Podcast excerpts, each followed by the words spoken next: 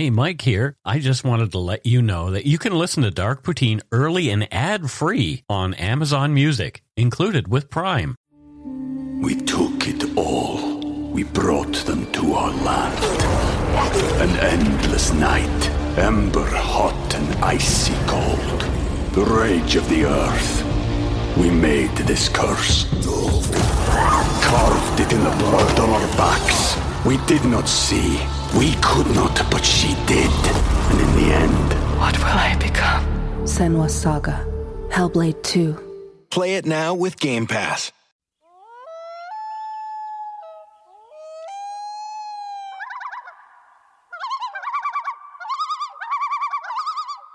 Uh, welcome back to Dark Poutine. I am Mike Brown. Across the table from me is my good friend Matthew Stockton. Uh, Say hello, Matthew. Hello, I'm Matthew, co-host and podcast micro celebrity. Micro celebrity. We're, uh, I think, I'm pleased to join you on the show, Mike. yeah. People say about uh, there are A level and B level. I think we're around like W. W we're W or. X, we're X Men. Yeah, maybe. uh, so there'll be no show next week as Matthew and I will be in Las Vegas at CrimeCon. I'm so excited. Oh, Lots CrimeCon. Yeah, I'm thinking because we're staying an extra day, I have an idea for an outing for us, which is uh, the Nuclear Testing Museum. That's one. Can and you then can you drive us? we can take the bus or a taxi or an Uber. Oh, I thought we'd get around to convertible. No, I looked into it. It's too expensive. Okay. yeah. The views, information, and opinions expressed during the Dark Poutine podcast are solely those of the producer and do not necessarily represent those of Curiouscast, its affiliate, Global News, nor their parent company, Corus Entertainment. Dark Poutine is not for the faint of heart or squeamish. Our content is often intense, and some listeners may find it disturbing. We are not experts on the topics we present, nor are we journalists. We are ordinary Canadian schmucks chatting about crime and the dark side of history. Let's get to it. Put on your toque, grab yourself a double double and a Nanaimo bar. It's time to scarf down some dark poutine. Scarf away. Yes.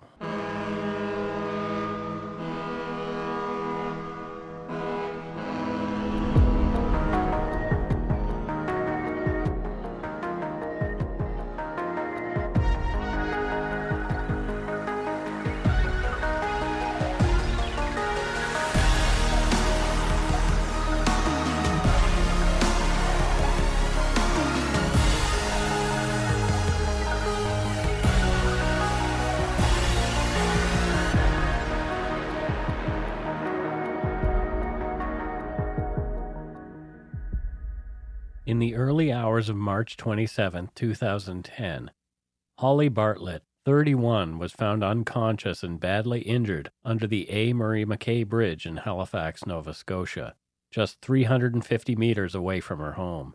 She died the next day in a Halifax hospital. Holly, a grad student at Dalhousie University, was fiercely independent despite her disability. She'd been completely blind since she was 13 years old. Holly's autopsy indicated she'd imbibed alcohol and that she had sustained, quote, blunt force injury to the head attributable to a fall, and that the manner of death was accidental. Police did a brief investigation determining that after cabbing home from a night out with friends, Holly became disoriented and lost due to the combination of her alcohol consumption and blindness. Somehow, Holly had wandered down two steeply graded streets away from her home and toward the harbor and had made her way through a hole in a chain link fence, down a steep embankment, and apparently had fallen seven meters off a concrete abutment under the bridge across Halifax Harbor. They called Holly's death accidental, but Holly's family and friends in the Justice for Holly group were not satisfied. They pressed for further investigation into her death. You are listening to Dark Poutine episode 217 The Mysterious Death of Holly Bartlett. Holly Bartlett was born on December 26th, Boxing Day, in 1978. Her dad, Wayne, was a carpenter and construction laborer, and her mom, Marion, was a cashier manager. Holly's mom, Marion, spoke with filmmakers for an Accessible Media Inc. documentary series about her daughter called What Happened to Holly Bartlett. Recalling the day Holly was born, Marion said, quote, One of the nurses came up to me and said, So you know your daughter is blind. I was floored. Holly was born with microphthalmia. According to the website medlineplus.gov, microphthalmia is an eye abnormality that arises before birth. In this condition, one or both eyeballs are abnormally small. In some affected individuals, the eyeball may appear to be completely missing. Holly's mom went on to say that Holly was her middle child. Holly had an older sister, Kim, who was four when Holly was born. Holly, Marion said, had a strong personality in that she persevered despite her visual impairment that was initially corrected with thick glasses. Holly was an active girl, doing her best to be just a regular kid. Marion said, quote, She had friends, she had a social calendar, she always wanted to, you know, be known not because of her disability. End quote. I think probably everybody wants that. Yeah. You, you don't want to be known for, No. you know, yeah. You It's like I want to be known as a human being. Yeah, imagine walking in anywhere and that's the, the first thing they see is sort of part of your identity versus just who you are as a person. Mm-hmm. That would annoy the hell out of you. Yeah, it would. Yeah. I guess you have to get used to it if you're a person with an obvious disability that, you know, requires you to have specialized equipment like a wheelchair I or a cane. it's better than it used to be. Yeah. I'd im- imagine it maybe a bit better Mm-hmm. for people. The worst thing I think would be the condescension from people, not understanding your level of Oh, you're so brave. Yeah. Blech. Holly attended brownies with her buddies and was proud of the badges she'd worked so hard to earn. She liked to watch TV and play video games, but had to sit a little closer to see what was on the screen. As Holly grew up, her vision deteriorated. Between 12 and 13 years old, she was still able to perceive color and light. Even after she lost her sight completely at the age of 13, she remained as active as she could. In the ninth grade, Holly went to Sir Frederick Fraser, a school for the blind. It was there that she learned how to navigate the world confidently using her red striped white cane. She also learned to read Braille and other adaptive tools, including getting a guide dog, Willow, a golden lab, which she had until the dog's retirement due to diabetes a few years before Holly died. She couldn't bring herself to get another guide dog after Willow. I can imagine people who have guide dogs have like strong bonds. Mm-hmm. Oh, yeah. Because you know how strong my bond is with Steve. Now imagine if he was also my guide dog, which is hilarious because he would just walk me into water or something. Right. He would just take you to the ferry every But day. to have like a pupper that you love, and on top of that, they're helping you Mhm. with your daily life. yeah. The bond must be really strong. It has to be. Uh, yeah. I mean, they are they're like a part of you, really. Yeah. You rely on them. A year before Holly's death, she spoke with filmmaker Kim Hart McNeil about her feelings and memories around the loss of her sight for the documentary short Sights Unseen about adapting to life as a blind person. In the documentary, Holly says, quote, When I lost my vision around the age of 13, that was a rather traumatic experience. But everything at 13 is traumatic, she said, laughing. Everybody wants to be just like everybody else, and clearly that was not going to be my option, so I was rather angry at the time. But I was really lucky I had a couple of good opportunities to meet other people who were blind and visually impaired. It gave me some inspiration to know that there were quote unquote normal blind people around, so I didn't have to worry about that too much. Those friendships have been really helpful throughout my life, even though I may not have kept in touch with all of those people. End quote. You know, I understand. Yeah. I understand wanting to meet people, Mhm. other people who are like you, Yeah. um, because it helps you understand you're not alone, Sure. right? And you know, at the same time, you're not going to keep all those people in your life all the time, but there's stages of finding people that might share something with you. Yep. Yeah. Yeah, it's like uh, when I went to summer camp. That some of the relationships you have at summer camp are like the intense friendships that you have there last for the length of summer camp, and then you never see those people again. Yeah. Yeah. Holly's younger sister Amanda spoke to documentary filmmakers for the What Happened to Holly Bartlett documentary series. Amanda said that Holly projected an air of confidence even when she wasn't really feeling it. Amanda smiled as she said her sister was stubborn, but also kind and loving. Holly went to Prince Andrew High School in Dartmouth, Nova Scotia, and there made some lifelong friends, reconnecting with Andrew Seeley, whom she'd met in grade 5 and he'd become her friend then. Andrew was her roommate at the time of her death. Andrew, who's also disabled and uses a wheelchair, says that the pair had lots in common as well as their shared disabilities. The two made up nicknames for themselves, making light of their own disabilities, calling themselves Gimpy and Blinky. Hmm, I appreciate that sort of humor. Me too. Yeah. To be able to make fun of yourself is the best humor. And not only that, it kind of takes the power away from the bullies. Yeah. You know, it's like, okay, well, if if we're saying it, then when the bullies say it, it has no wind. Well, I think that's, you know, the word queer used to be very negative. Yeah. The word queer used to be sort of a put down from other Yeah, people. Yeah, for sure. And now it's been uh, grasped by the community. Mm-hmm. I call myself fag all the time because it, um, I'm allowed to, and it takes the wind out of anyone else who wants to say it. Right, exactly. Yeah. Yeah. It's it's your words. Your those are your words to own. That, that's hilarious, though, Gimpy and Blinky. yeah. Just an interesting aside. The administration of Holly's former high school has recently announced a pending name change for the school thanks to the Duke of York Prince Andrew's alleged involvement in the events surrounding convicted sex offenders Jeffrey Epstein and Ghislaine Maxwell. Yeah, I can understand. You know, you wouldn't want a high school named after this guy, but I wonder how many institutions change their name, even if they were named for a different Prince Andrew, right? Yeah. Because there's like Prince Andrew of Greece and Denmark. He was from the house of Schleswig Holstein Sonderburg Liechtenstein. He is Prince Philip's father, Okay. right? Yeah. Um, and there must be institutions named after him. yeah. Um, and I'm wondering if they're like, oh shit, should we put the first or something beside this? I've noticed a lot of institutions, even places, are changing their names. I mean, thanks to colonialism, slavery, all those different things, the involvement of those people in those things, and even the name British Columbia Hmm. has come up recently as something that perhaps needs changing. Interesting. Yeah, I get it. I get it. You Mhm. know, like you live in a place where you're sort of slapped with this is what happened to me every single time. And I'm not trying to be overly woke here. It's- It's not like we're You're not you're not saying I agree with it and we should do it. You're just saying this is happening. yeah, this is Okay. happening. Yeah. But I don't disagree with it either. Mm, look at you go. Yeah, right. All teens and most adults find social situations difficult. But for Holly, as visual cues were obviously not something she could follow, she decided to focus on more academic pursuits. And she got great marks in school. This led her to university right after high school, supported by a scholarship she'd been awarded from the Wayne and Walter Gretzky Scholarship Foundation.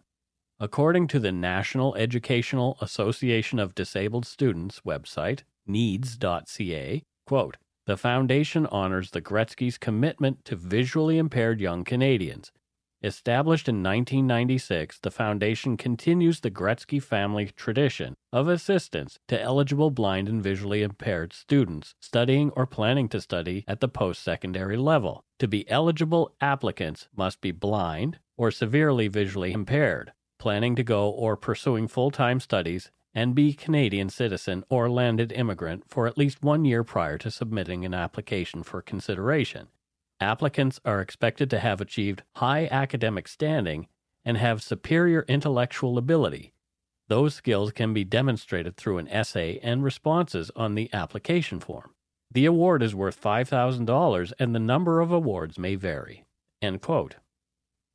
Holly's undergraduate studies were at St. Francis Xavier University in Antigonish, Nova Scotia. Her major was psychology. It was there, thanks to the help of guide dog Willow, that Holly truly hit her independent stride. Her sister Amanda told Maclean's magazine that they didn't see Holly at home very often, only on the typical holidays like Christmas, Thanksgiving, etc. As Holly grew into a young woman, she wanted to be more on her own. From Maclean's, quote, Holly did allow for some orientation to the campus with the Canadian National Institute for the Blind, which helped with having her textbooks translated into Braille. In her second year, Holly moved off campus with friends and later traveled to Guatemala and Mexico as part of volunteer research teams. She graduated on the Dean's List in 2002. End quote. I think it would have been fascinating to study psychology. Mm-hmm. I'm in marketing, so I dip into it, right? Because I need to know why people act in certain ways Yeah. and how they respond to messaging. Yeah. I don't know. Maybe I'll take a course someday, but that that I've always been fascinated with that. My cousin uh, has a PhD in psychology. Okay. Yeah, he teaches at Waterloo. Did he ever shrink you? He he has not shrunken me. Okay. But he's he's a pretty fascinating guy. Hi, Peter. Hi, if you're Peter. listening. As Holly's independence grew, so did her confidence. She became involved in a lot of activities outside of her education. Although she availed herself of programs funded through CNIB, Holly loved being able to go places and do things on her own without assistance of another person. She didn't like having to depend on anyone else to get around, and the more she was able to do on her own, the more empowered she felt. Holly's older sister Kim also spoke to Maclean's magazine about Holly. Quote, Holly was a tiny little thing, only growing to four foot eleven and weighing under a hundred pounds, and had a protector in Kim, who'd offer a piece of her mind to anyone who dared tease her little sister. But, quote, that was her biggest beef with me, says Kim. She said it made it worse for her, that she didn't want to be looked at as different, end quote. I'd imagine as a person, you don't want a savior. No. You want to be able to handle stuff on your own. Well, yeah, that's the thing. It, it's like sometimes a hand, you're a hand reaching out to help you up Mm. when you're down is kind of an insult to your ego, maybe Yeah. a little bit, and and your sense of independence. Yeah. Yeah. Holly's next move was to Ottawa's Carleton University, where she was going to pursue a master's degree and was working for the federal government. She only spent a year away from home before heading back to Nova Scotia as her live in boyfriend was moving back, so she tagged along. Holly then went to NSCC, Nova Scotia Community College, to get a certificate in human resources. The relationship ended in 2005. Holly soon began taking contracts with the province of Nova Scotia as a researcher and began attending Dalhousie University part time to obtain a master's degree in public administration. Working as a temp meant quickly figuring out how to get to new office buildings and then, once there, to navigate the office space itself, a daunting challenge for even a sighted person. In the documentary, Sights Unseen, Holly gave some clues about what that was like. She said, quote, I was working one summer at an organization and so had the orientation and mobility instructor from the CNIB come in and show me around the office. Show me where the elevator was in relation to my cubicle, the washroom, and all of that stuff. So we were just checking out the washroom, where that was, and this lady walks by and said, She's like, Oh, there's no flies on you. You can get to the washroom. I'm kind of like, wow, um, you know, I can do a whole lot more than just get to the washroom, but if that's all I need to do to impress you, then it just made my day. End quote. What does no flies on you mean? So you've heard the the saying, rolling a rolling stone gathers no moss. Yes. It's the same thing. Like if you stand still, flies are going to land on you, kind of thing. Is this an East Coast thing? I don't think. Well, maybe it is. I've I don't know never because heard it before. because I heard it a lot back there. Yeah. No flies on you. uh, no, I've never heard it. I think it might be regional. It could be, but uh, I hear it here sometimes too. So When you hang out with a bunch of people from your hometown. maybe that's it. to help her with work and study, Holly used a software program called JAWS, which is short for Job Access with Speech. JAWS, whose logo is, of course, a shark, claims it is the world's most popular screen reader developed for computer users whose vision loss prevents them from seeing screen content or navigating with a mouse. JAWS provides speech and braille output for the most popular computer applications on your PC. You'll be able to navigate the internet, write a document, read an email, and create presentations from your office, remote desktop, or from home. Jaws. Do do do do do do do do do.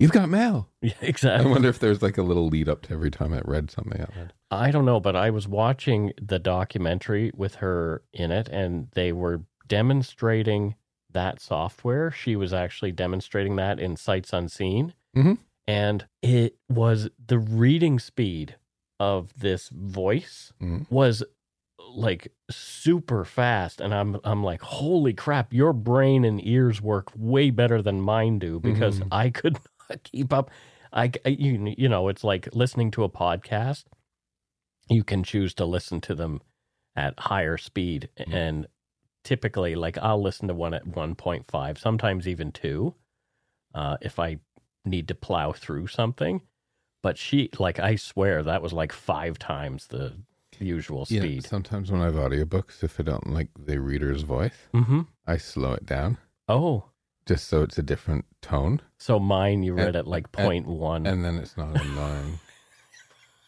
No, there's this one book I have, and I just can't stand the guy's voice, so I slow it down. And it sounds great. oh, really? Staying true to her adventurous nature, Holly remained active outside of school and work, and she was busy. She volunteered to serve on the board of a nonprofit she supported.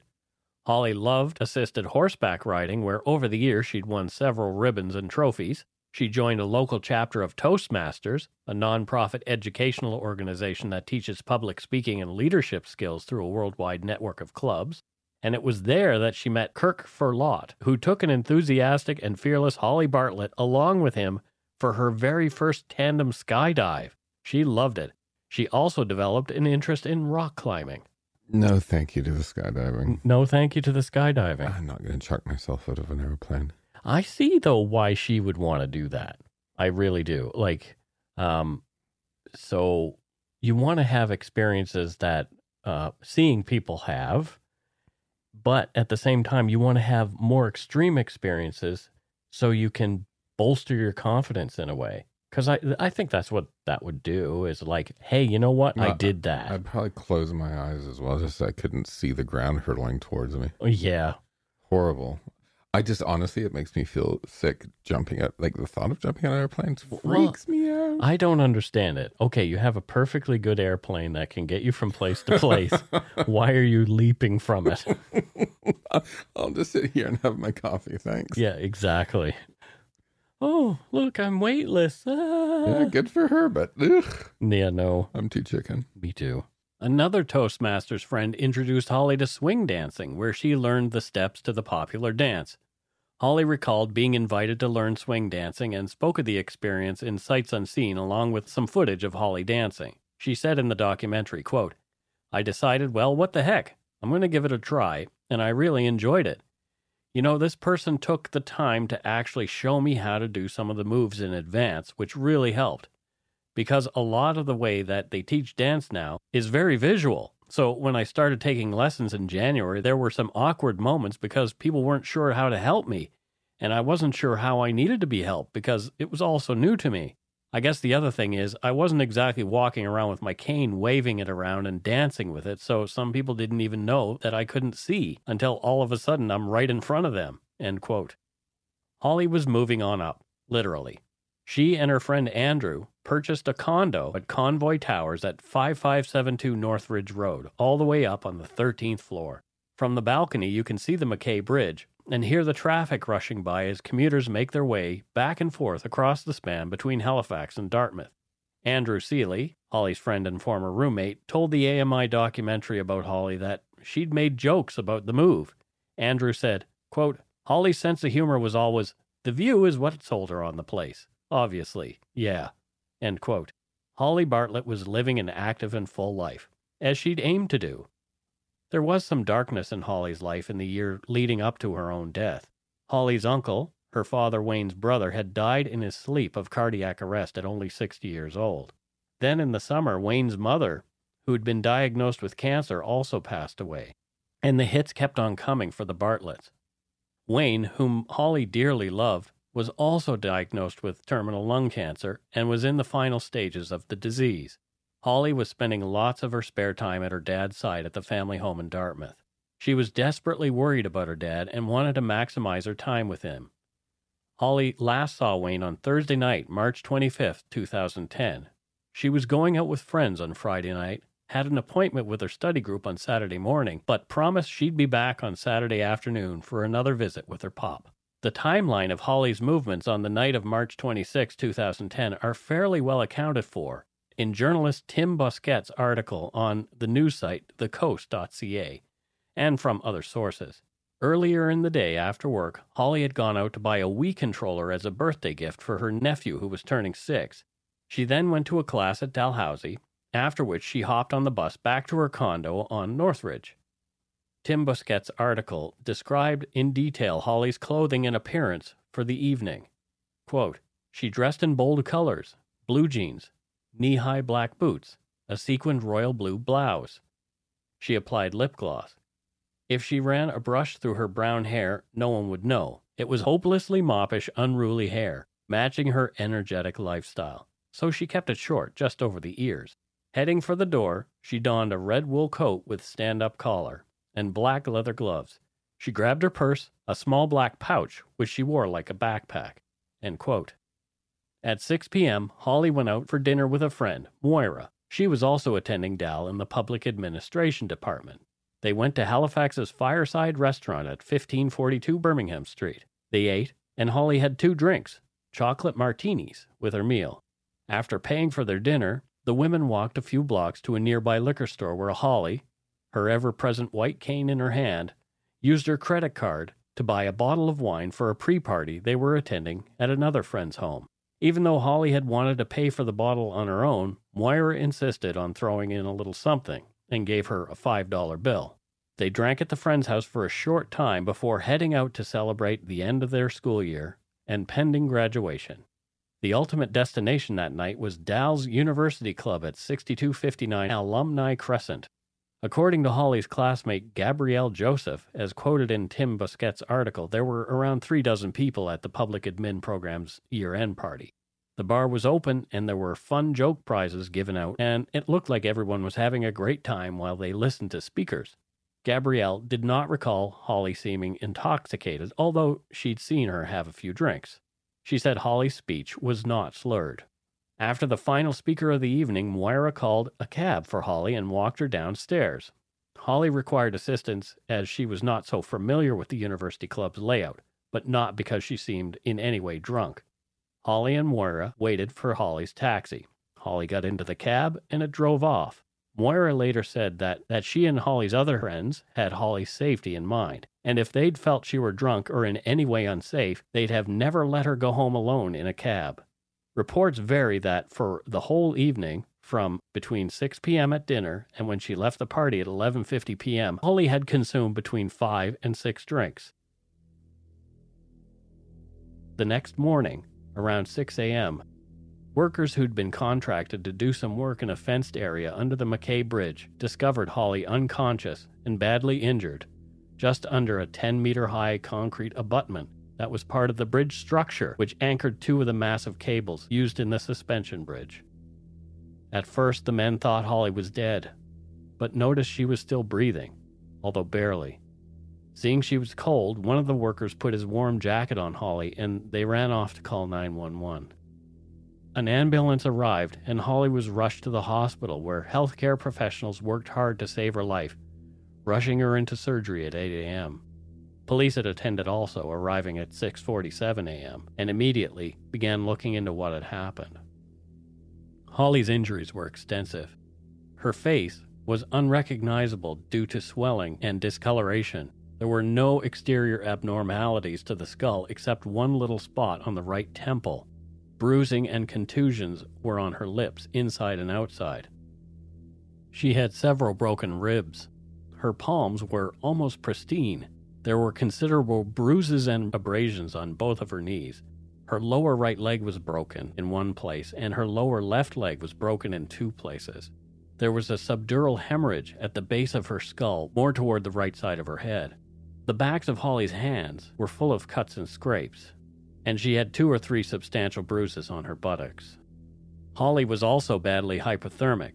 Her body temperature was a dangerous 23 degrees when they found her. The weather had been minus 6 degrees Celsius with a wind chill of minus 10. At 10:30 a.m., Holly's blood alcohol level was taken and found to be 0.09 or 90 milligrams of alcohol in 100 milliliters of blood, which is just slightly over the legal limit of 0.08 in Nova Scotia. Considering the time that Holly was found, as well as her body composition, she was tiny, her blood alcohol level might have been 190 which is twice the legal limit after she had stopped drinking.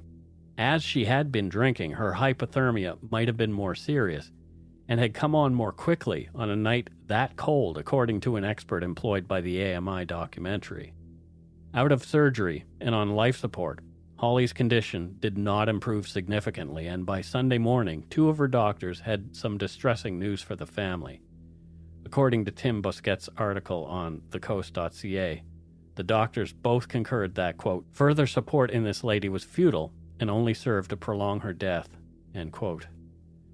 The machines supporting Holly's life were removed, and she slipped away at 10:45 a.m. on March 28, 2010.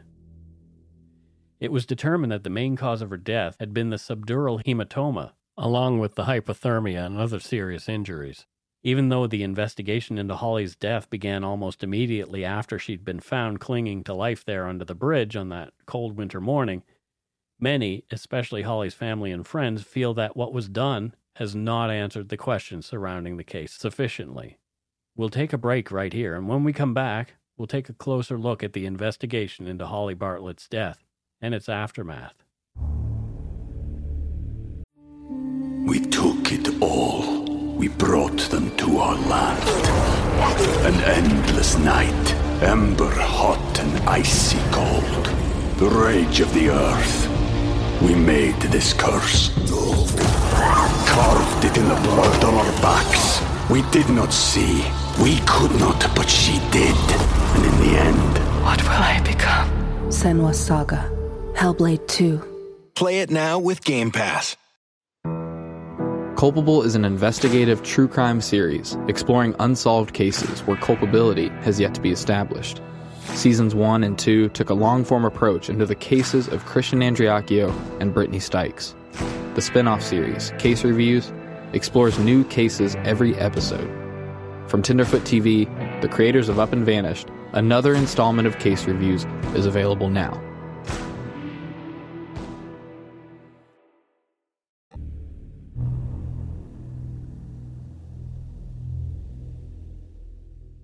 All right, and we're back. Uh, what are your thoughts so far, Matthew? So we've, Mhm. she's, you know, they've, yeah, This one's difficult.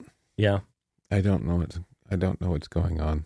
yeah. Well, we'll, you know, we'll get into more about what's going on, uh, but really, still nobody really knows what happened for sure. But there are more theories as we go.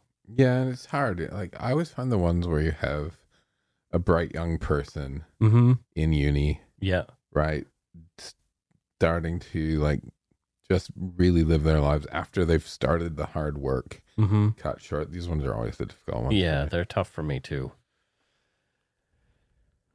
Also, why were her phone, wallet, chaps, wallet, and chapstick discarded where they were? Could have fallen out of a pocket or a bag.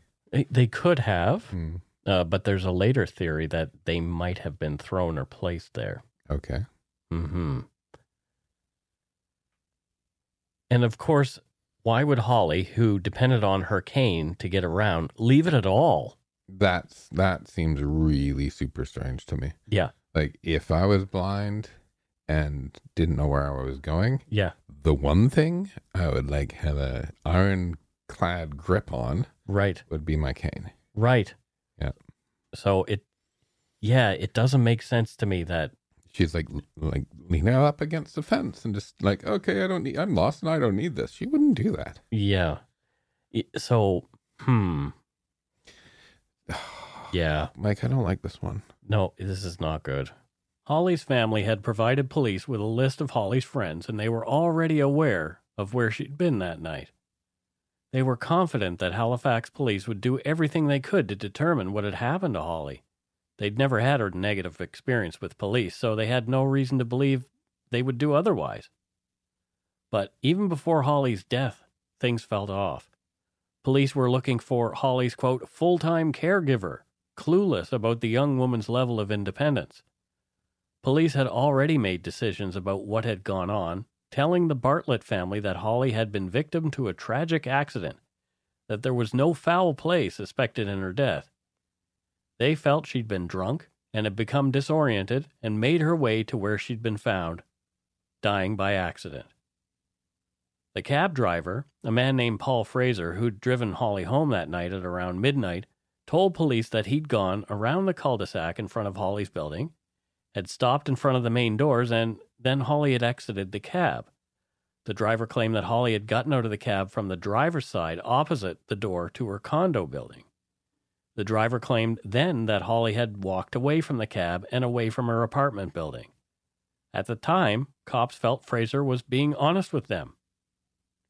Cops surmised that afterward Holly had become disoriented and then walked down the steep driveway more than 250 feet and onto the street, Northridge. She supposedly walked north along Northridge for 150 meters or so before crossing the street and taking a path which led westward toward Africville Park along the west fence line of the compound in which Holly had been found, where there was a small hole.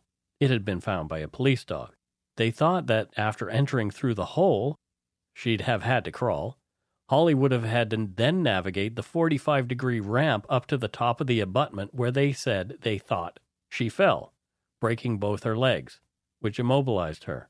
Even though she may have called for help repeatedly, the bridge traffic would have drowned out her cries. Did you see the photo? Yes. Yeah, I mean, yeah, I've like, looked at all the photos in the landscape. I looked at the photo. Like, I wouldn't crawl through that. no. So I, I doubt she'd crawl through it unless the only w- way I could think about it, Mike, would, Mhm. would be that somehow she might have thought she's on the wrong side of the fence and found the hole. I have no idea. Yeah. This this one is difficult. Yeah. So what would be her motivation? Yeah, so she maybe she thinks if she crawls through this hole in the fence, she's closer to home. Yeah. Yeah. So that that is act that actually makes sense to me. Or she's trying to get away from somebody, but if she's trying to get away from somebody you can see, Right. she's not going to. Yeah.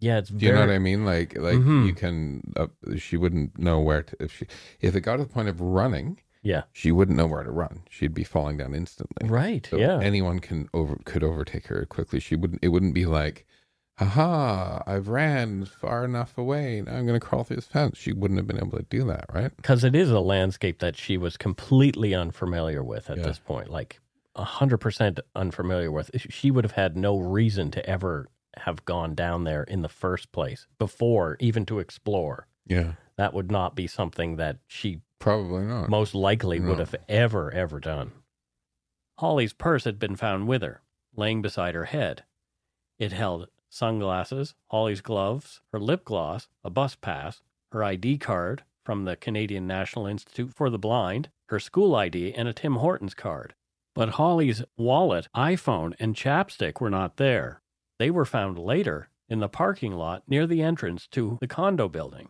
why had she not been wearing her gloves She'd been seen with them in the video of her earlier during the purchase at the liquor store. It was cold that night. Also, why were her phone and wallet and chapstick discarded where they were? Oddly, police did not find Holly's cane in the initial search of the fence line. It was found by volunteer searchers led by Rendell Pittman the day after the police search. The cane was found propped upright along the south side of the fence line along a slope behind an apartment building on Kencrest Avenue. Pittman later said that you could easily see the cane from up on top of the bank, and that if, quote, police had gone around like they said they did, they would have found it. As it was winter, there were no leaves present on the bushes along the fence line, so had it been there, cops would have found it right away. Did someone drop the cane there later? And of course, why would Holly, who depended on her cane to get around, leave it at all? As well, those same searchers found a $5 bill near the area they discovered the cane. Was this Moira's $5 bill that Holly was seen putting into her pocket at the liquor store in the video?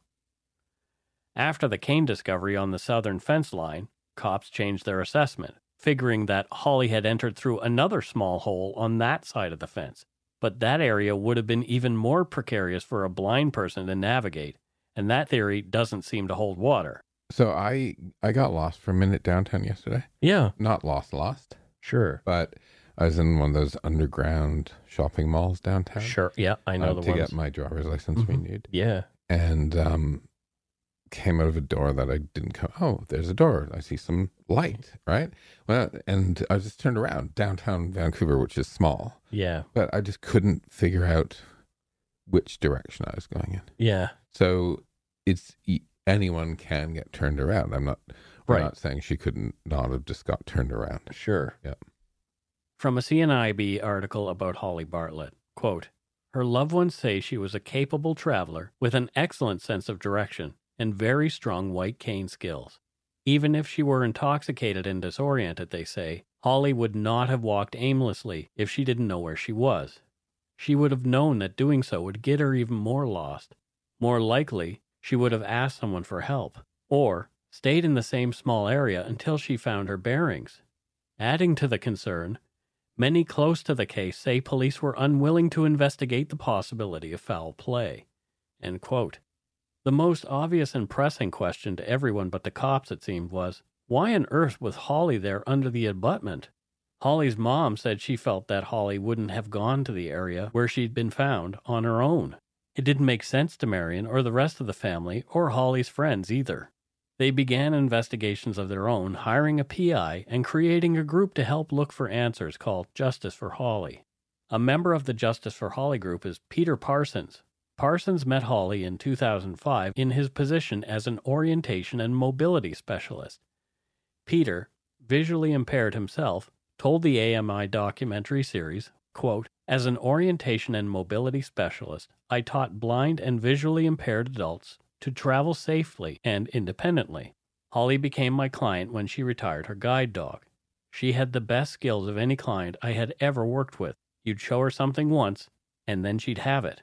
She was always learning new routes because she was so active, and throughout a lot of walking with orientation and mobility comes a lot of talking. Like, she was always asking me questions, always asking me about my son, Jensen, telling me about her niece or nephew. So we really got to know each other quite well. End quote. You see, that's interesting. So when I got lost, Mm-hmm. I was walking, I realized I was walking the wrong way because I know I had to be going uphill and I was going downhill and it just occurred to me. Right. Now, her senses, she would have been trained to, and her senses would have been honed to to be more aware of to- those to, know that, right? Yeah. If she should be going up or downhill. right subtle changes in So it took me like half a block. I'm like, wait a minute, I'm going downhill. I'm going down, I'm going downtown, but I was going to the top of Burrard. Mhm. I'm like, I'm going the wrong way. Okay. Yeah. Yeah, that's that's really interesting in uh how as a sighted person you don't notice those things as quickly maybe as somebody who Because has you're not been because you're not relying on it, right? right First yeah thing I was relying on was trying looking up, trying to see buildings that I recognize. yeah like a familiar So that was my first thing, and then so while I was walking, looking up at buildings, it suddenly occurred to me I was going downhill, and I should have been going up. Huh. Yeah. For the AMI documentary, What Happened to Holly Bartlett, Peter Parsons and his dad, Brian, a former police officer and veteran investigator, walked the route that Holly supposedly walked that night, starting in the parking lot of Holly's building. Peter was continually pointing out auditory and other sensory clues, like inclines and declines, the position of traffic, that he'd educated Holly about when it came to orienting herself in a non seeing world. Drunk or not, Peter felt, Holly would have known she was walking down the driveway away from her building. Traffic sounds on the wrong side of her would have indicated incorrect positioning and that she was headed in the wrong direction. Journalist Maggie Rahr and Peter Parsons canvassed the apartment building on Kencrest Avenue that was directly adjacent to the fenced area where Holly was discovered and the area where her cane was later found. They discovered that police had not interviewed people in the building at all after they'd discovered Holly. One resident said that he remembered Holly, saying that she was friendly and he'd spoken to her numerous times. He also said that he'd only ever seen Holly stick to one route and never seemed to deviate, but it was clear she knew her way and he'd never seen Holly behind the building. Nor could he recall anything unusual happening there. There had been a security camera at the building right across from the abutment, but police never asked to review the footage, and it has since been tossed, as has the camera. When Holly's roommate Andrew Seeley was asked about whether police had been out on the balcony of the condo, he said they hadn't. What kind of investigation had the police actually done, or had they already made their decisions? In the ensuing years, there have been a lot of theories about what happened to Holly. Some have pondered whether Holly was suicidal. She was taking antidepressants, and her family had been through a lot of losses recently, and Holly was very upset by her dad's terminal cancer. Holly's close friend Shelley, also visually impaired, told the AMI documentary about Holly that she did not think Holly was suicidal at all.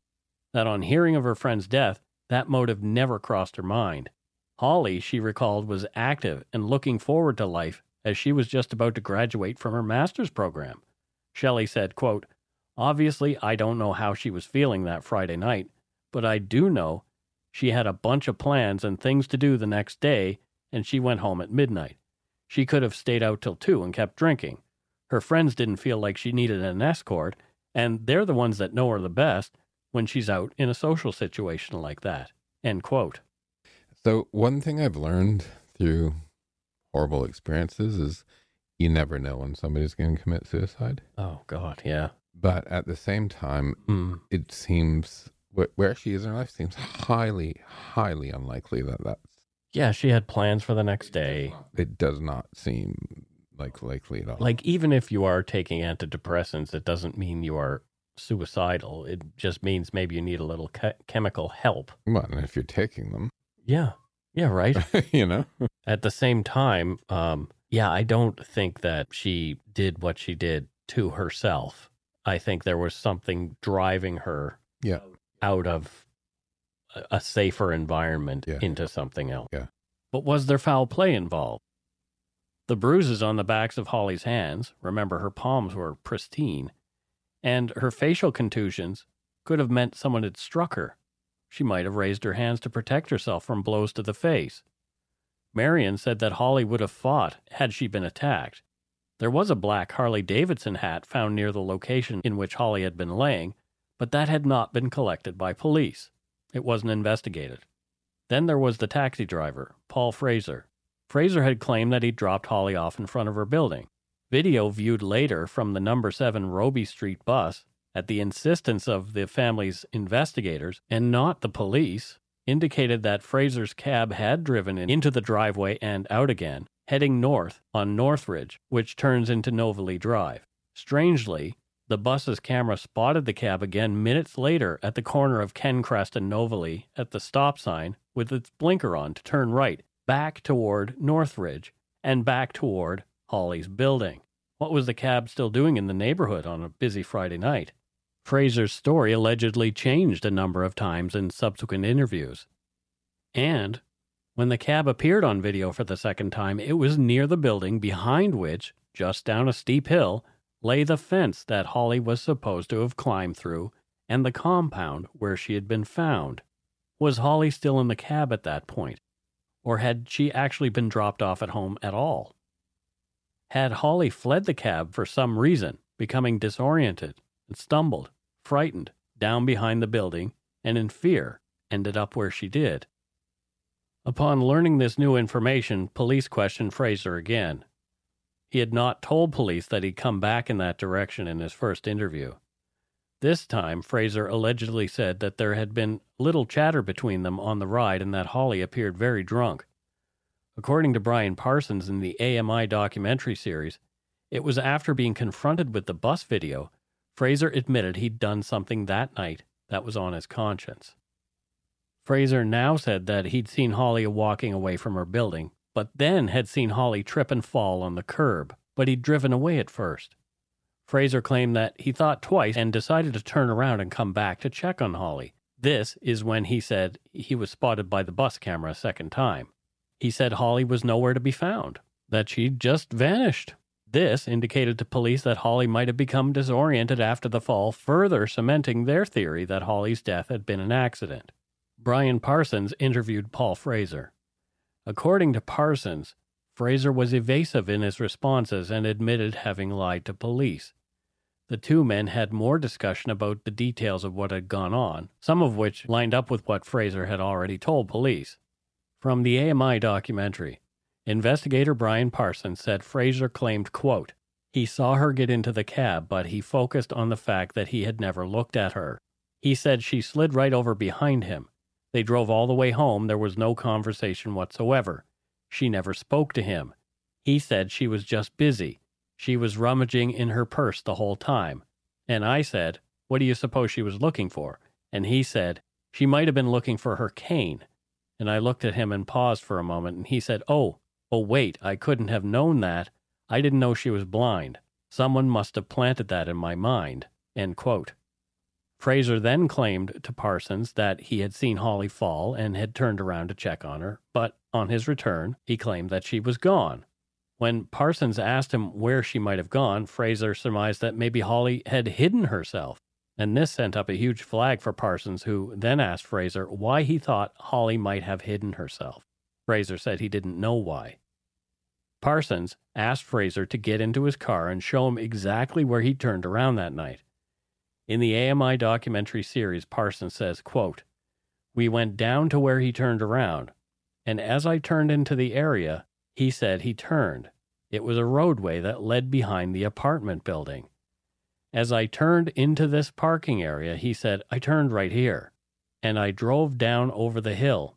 He put both feet on the floor very hard and both hands on the dash and said, I've never been down in here. I don't know where this goes. There was serious concern in his voice at that point when he said it. Paul Fraser and Brian Parsons then exited Parsons' car and sat down on a bench. Brian Parsons' years of investigative experience served him well in the next few moments. In the AMI doc series, Brian Parsons said that the pair of men sat there for a while. Parsons let Fraser know that he did not think that the police theory about the events that had transpired on March 27 were anywhere near what had actually gone on. Parsons told Fraser he thought the cab driver had more information than he had told police, that he knew something was bothering Paul Fraser. After a few moments, Fraser slowly, according to Parsons, opened up, telling Parsons that he, in fact, quote, ripped her off. When Parsons asked for clarification, Fraser allegedly admitted that he had stolen money from Holly that night. Of course, this is only one side of the conversation, and Paul Fraser has since denied saying those things to Parsons in that way, allegedly claiming Parsons put words into his mouth. Parsons later indicated that, in his opinion, Paul Fraser is, quote, a person of high interest. Uh, all of that all over the place Mm-hmm. is any interview like that Yeah. is weird and dodgy. Right. Like when when people tell different, and I'm not saying anyone did or didn't do anything. right. Yeah. What I'm saying is when it's all when stories change, mm-hmm. that's when police are going to be like, "Wait a minute, what's going on here?" Yeah, and later on, uh, Fraser apparently denied having said it in that way Okay. and claimed that Brian Parsons put those words into his mouth, Okay. Kind of thing, le- like led him Yeah, in that guess- direction. Guess the only people who know would be the people that are there. Yeah, That's why they should be recorded. yeah, like cabs should be have recording equipment inside. You think? In London, they do. Oh, they do. Yeah. Interesting. Yeah. Well, that makes sense. Um, I don't know about. Some of them do. I don't know how that would fly in Canada with the I- privacy. I think I, th- I was in. Tr- I think I've been in cab. I'm trying to figure out where I was. I've been in cabs that are recording. Mhm. all the They time. might. I I haven't traveled in a cab for Privacy, a long time. schmivacy, right? Yeah, So it's a cab driver's personal car. yeah, He can record if he wants to. it. right. And there's also the idea that um, for driver safety, maybe Yeah. things are recorded as well because there are people who rip off the drivers Yeah. as well. Yeah. If I was a taxi driver, I'd probably have a recording on. Mm-hmm. Just you know, not to save it, but just to make sure if something goes awry, then there's some proof. Sure. And and like I say, I You haven't ridden in a cab for a long time, so a cab for a long time, so I don't know if that it might be standard practice now. Maybe. In 2012, after a Halifax regional municipality meeting at which the council voted to give cab drivers a 13% pay raise, Holly's younger sister spoke up. Amanda Jenkins asked the city to amend the bylaws concerning a driver's duty to passengers with disabilities. From the Chronicle Herald, quote, Care was not taken to make sure Holly made it to her destination, Jenkins said. This should be a common courtesy, end quote. In February 2014, after repeated calls for further investigation and a heck of a lot of bad press, Halifax Regional Police and Halifax District RCMP announced an independent operational review into their investigation of the death of Holly Bartlett. The press release reads in part, quote, Due to the unique and exceptional circumstances surrounding the death of Ms. Bartlett, Halifax Regional Police and Halifax District RCMP have asked another police agency to take an impartial look at our investigation, said Chief Jean Michel Blais of Halifax Regional Police. Quote, the Service de Police de la Ville de Quebec will serve as the reviewer in this matter. They were chosen due to them being the closest police service with a large major crimes unit and also due to the similarity in our two cities size, proximity to major waterways, each with two large bridge structures. End quote. We hope that this operational review will provide Ms. Bartlett's family with some sense of closure, said Inspector Trish McCormack, acting officer in charge of Halifax District RCMP. In the event that the Service de Police de la Ville de Quebec has recommendations about how we could have improved our investigation, we anticipate the review will make us better police services. This is the right thing to do. End quote. The results of the review came in in July of 2014. It said that, quote, Ms. Holly Bartlett's death is without a doubt heartbreaking. However, based on the evidence presented to reviewers, it is accidental. No evidence presented to us can allow the reviewers to conclude that her death resulted from a criminal act. In the AMI documentary series about her sister, Amanda spoke of missing Holly. Through tears, Amanda said, quote, I was too young to realize what a good sister she was, and what a good aunt she was to my kids. And I just miss having her around. I miss her jokes. I miss her calling and asking me to pick her up and me getting irritated. I miss hearing her stories. I miss seeing her reach goals, and I miss it all. I just miss her. I miss, I miss my sister. End quote. Holly's mom said simply, I miss her laugh. Had Holly actually been behind that apartment building on Kencrest? It seemed more likely. Had something spooked Holly, causing her to flee, fearing for her safety? Was she left navigating around the back of an unfamiliar building where she had fallen down a steep hill, badly injuring herself? Was it then that she'd become so seriously disoriented and just had crawled to where she had been found, unable to move any further? All of her friends and family want answers, and they want the police to reopen the case. Someone knows something, but that someone hasn't come forward. Yeah. I, I think, Mike, I think somehow, Mm-hmm. And I'm not saying who, or I think somehow Yeah. she actually never got to that front door of her building. I don't think so either. Um, and something, maybe she got got out earlier. Maybe she went somewhere.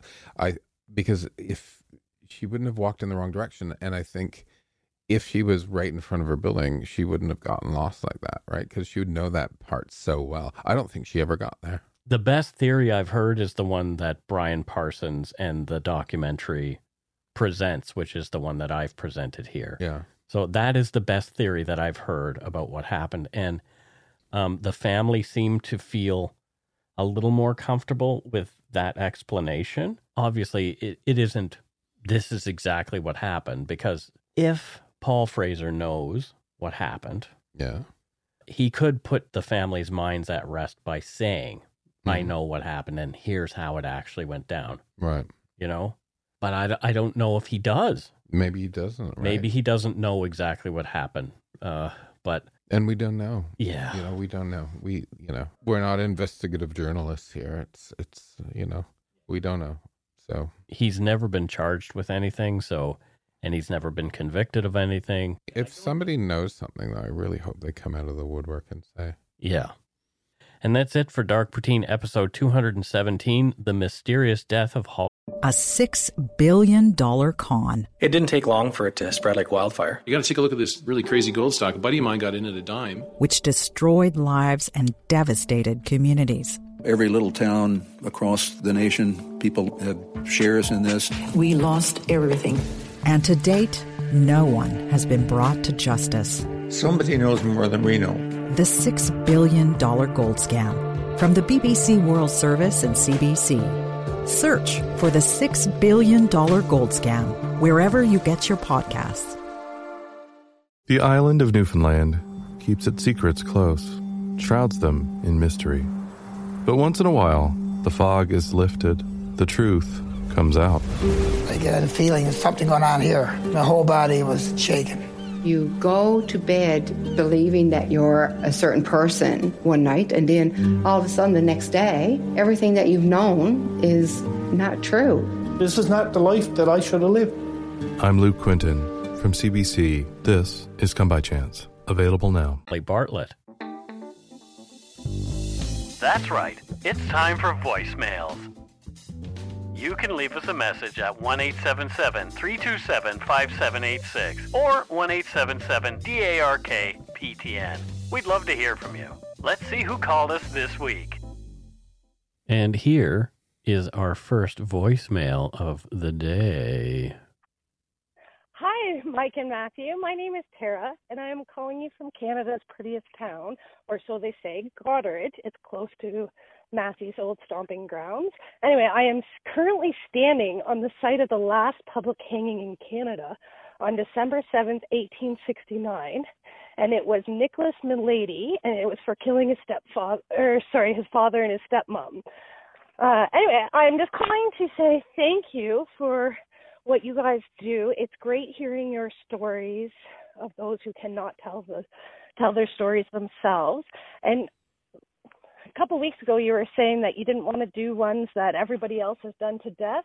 However, I believe that you, uh, you, Mike and Matthew, you both bring something different to the story, and sometimes you can even learn more when you guys do it or when somebody else. There's other information that we just haven't heard before. Anyway, thanks again, and go shit in your hats. And to fellow Yumber, Yumber, Yumber Yarder, Joe Poutine, even though she's a Dirty Sens fan, I still love her. All right, thank you, and go shit in your hat. Oh boy, a dirty Sens fan. Those Ottawa Senators. Uh, oh, is this ice hockey? Yes, it's ice hockey, Matthew. Um, It's Go- not I. I can I can Goderich is actually I don't I didn't know it was deemed the loveliest town in Canada, Is but it? it's actually a very lovely little. oh, I want to travel there. It's wanna on the go there. water. It's beautiful. It's And- on Lake Huron. And it's cool that uh, she was calling from the last Yeah. site of the last public hanging in Canada. That's that's fascinating. I haven't covered that story yet, but it's on the list to do. Uh, yeah, really cool. Thank you for the call. Next up, let's have another voicemail. Hi, Mike and Matthew. It's Stephanie calling from Calgary. Uh, longtime listener, uh, also supportive on Patreon. Love the podcast. I was so sad back in pre pandemic times when Mike came through Calgary and I wasn't able to go to the meetup because I had family members in town and couldn't explain that I had to go meet a podcast host instead of seeing family. As well, I can be a bit pedantic and uh when Mike started using the shit in your hat phrase, I was like, I've never heard that before. Had to go look it up and sure enough it's a common saying. So love you all. Say hi to Steve, uh, and go shit in your hat. Bye bye. Wow. We're, we're your podcast family now, so next time he's in town, just skip the skip the skip the blood relative. Yeah, I think I think at some point Matthew and I will come and do some uh some visiting. We have to around. Yeah, I just wish we had the freedom to do it anytime we wanted. Well, here's the thing: if I win the lottery, the show continues. Dun, dun, dun. The the probably the production quality will go up. I'll hire a writer, and uh, and then we'll travel around all the time. That would be so fun. That'd be cool. Yeah. So, uh, I don't know. You could hire me as your writer. I could. There you go. Yeah, there you go. And then you could quit that other stinky job that you have, Matthew. It's not stinky. One. I know it's not. Always. Sometimes it's edible. Sometimes it's drinks. not always smoke. Sometimes it's skunky, right? Mm-hmm. All right. Uh, let's listen to our next voicemail. Hi, Mike. Uh, it's Denise in Dartmouth calling. I wanted to tell you a little story about the Mary Celeste. I grew up since I was three years old with a descendant of the Dewis family. Uh, they continue to be seafaring and have a painting of the Mary Celeste in their living room. Uh, I remember the patriarch of the family fervently explaining to me as a child why they could never rename a boat due to the bad luck it would incur. Just thought that was an interesting tidbit for you. You fellas go take a shit in your hat. There you go. So that confirms my uh, thought that a lot of people felt that the renaming of Mary Celeste from her original name was the problem. Yeah. Cause problems. You don't want to upset Neptune or whoever it is that keeps track of said things. I think it was Neptune. Yeah. And uh, thank you for calling from Dartmouth. My dad grew up in Dartmouth on Portland Street. Portland Street in Dartmouth. I love Dartmouth. It's a nice place. And my my aunt still lives in the house that my dad grew up in. So, yeah, it's still there. The family home is still the family home after 80 years. it's kind of cool. Why is it called Dartmouth? Don't know. On the way here, I was thinking about New Zealand, Mm-hmm. and I was like, "What's it called?" I'm like, "Was it because everyone has a New Zeal when they go there?" Or is is there a Zealand? no, they have a New Zeal. They, you know, because it's like sunny, so I have a New Zeal. And Dartmouth did get somebody get like a dart thrown and it hit them in the mouth, so they named the town Dartmouth. I have no idea. Okay, No idea. probably neither of these things that I'm saying. Place naming is weird. So are you. I am. Let's listen to our last voicemail. Hi, this is Minch. I live in Oakville, Ontario, as you would put it.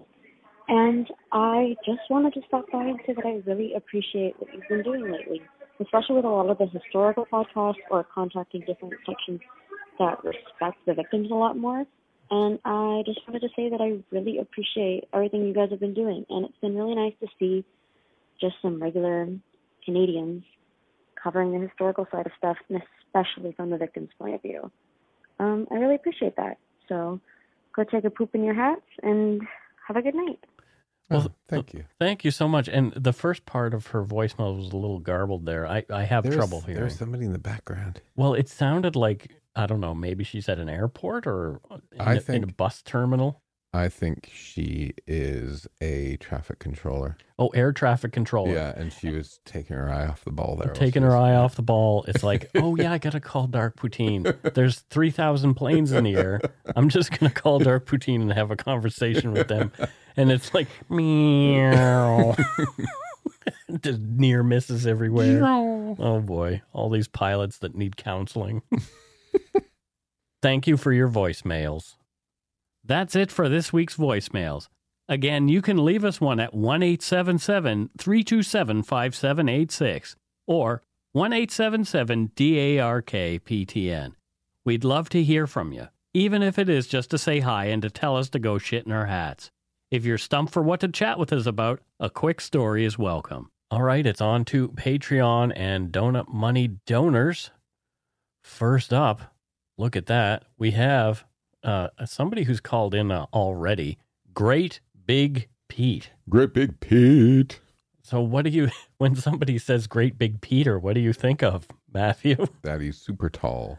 Oh, is that what you think of? Yeah, like a lumberjack sort of guy. I think of something else. Uh, cause you're a perv. I am a pervert. Anyway, uh, Great Big Pete is from Ottawa, Ontario, our nation's capital. Ottawa. Thank you so much, Great Big Pete. And you say Great Pete, Great Big Pete. Do you think he's a lumberjack? No, I think he's the Minister of Administrative Affairs. What the heck is the Minister of Administrative Affairs? Have you ever watched Yes Minister? Uh, no, I actually British comedy? No, I haven't seen The that whole show. the whole point is it's a minister that does nothing. Ah. So mi- the Minister of Administrative Affairs. Oh well, there you go. Yeah. Yeah, I'm. I would like to have that job. Oh look, I'm getting paid to do nothing. but I, I don't want to rip off the taxpayer though. That's the problem. Because if you're serving Don't the taxpayers. I know I, I was po- Taxation is theft. I was poking the bear a little bit there, Matthew. Yeah. Uh, next up, we have Kimberly Hanson, and Kimberly is from Staten Island, New York. I really, really, really, really want to go to New York City. I want to go to places like Staten Island. I want I want to take the ferry that I've seen in so many movies.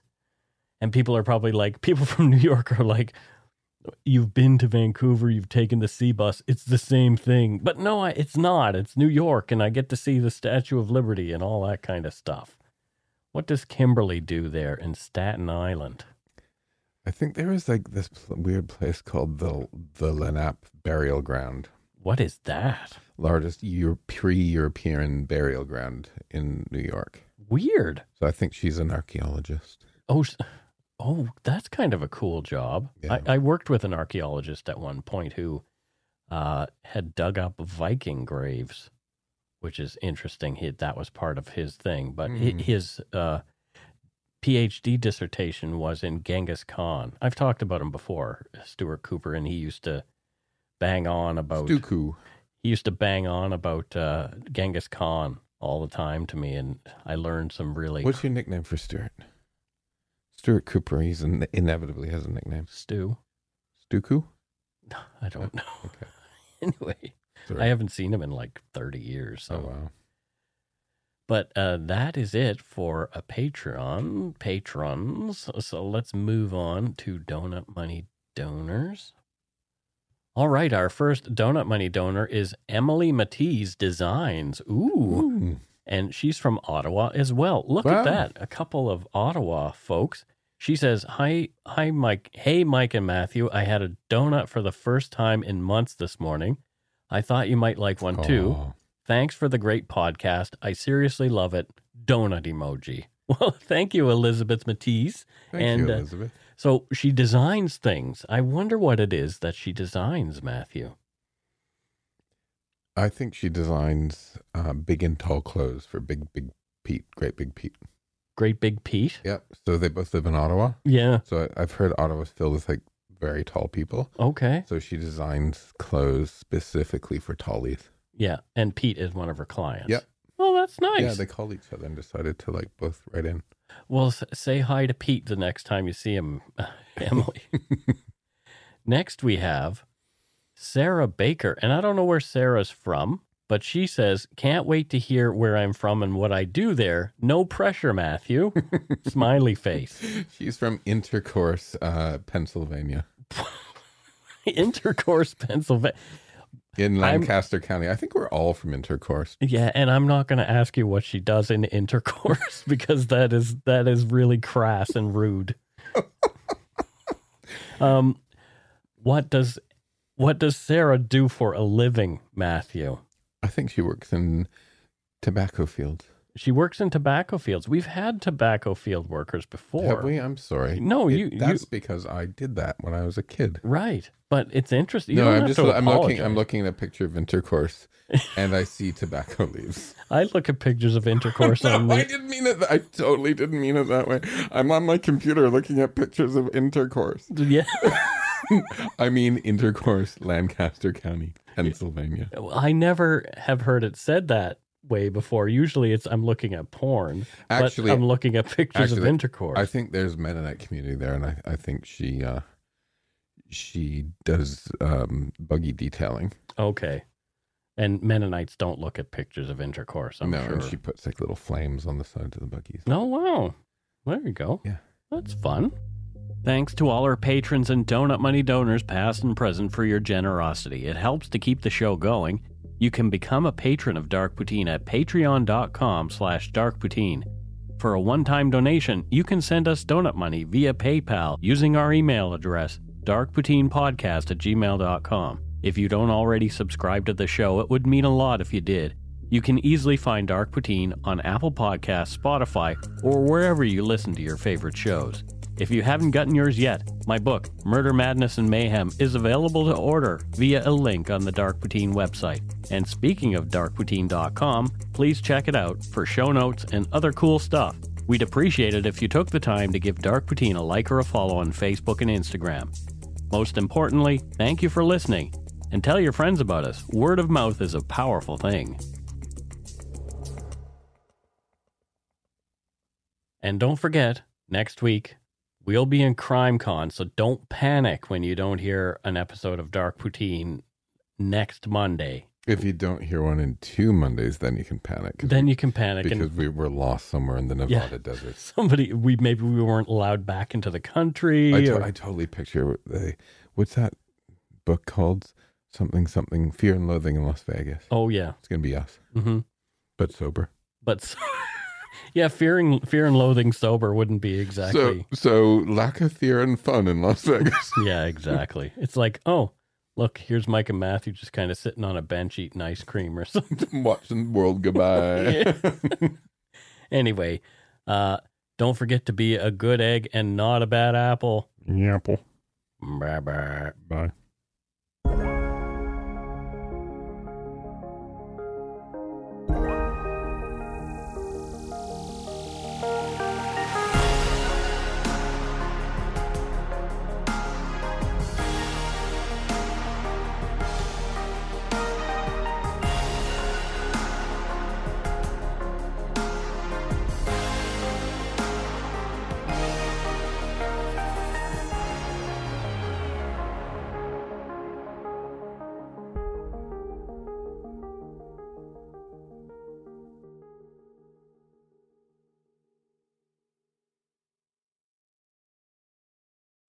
On Showcase. You were in a concentration camp in World War II. I was a young man locked up in a terrible place.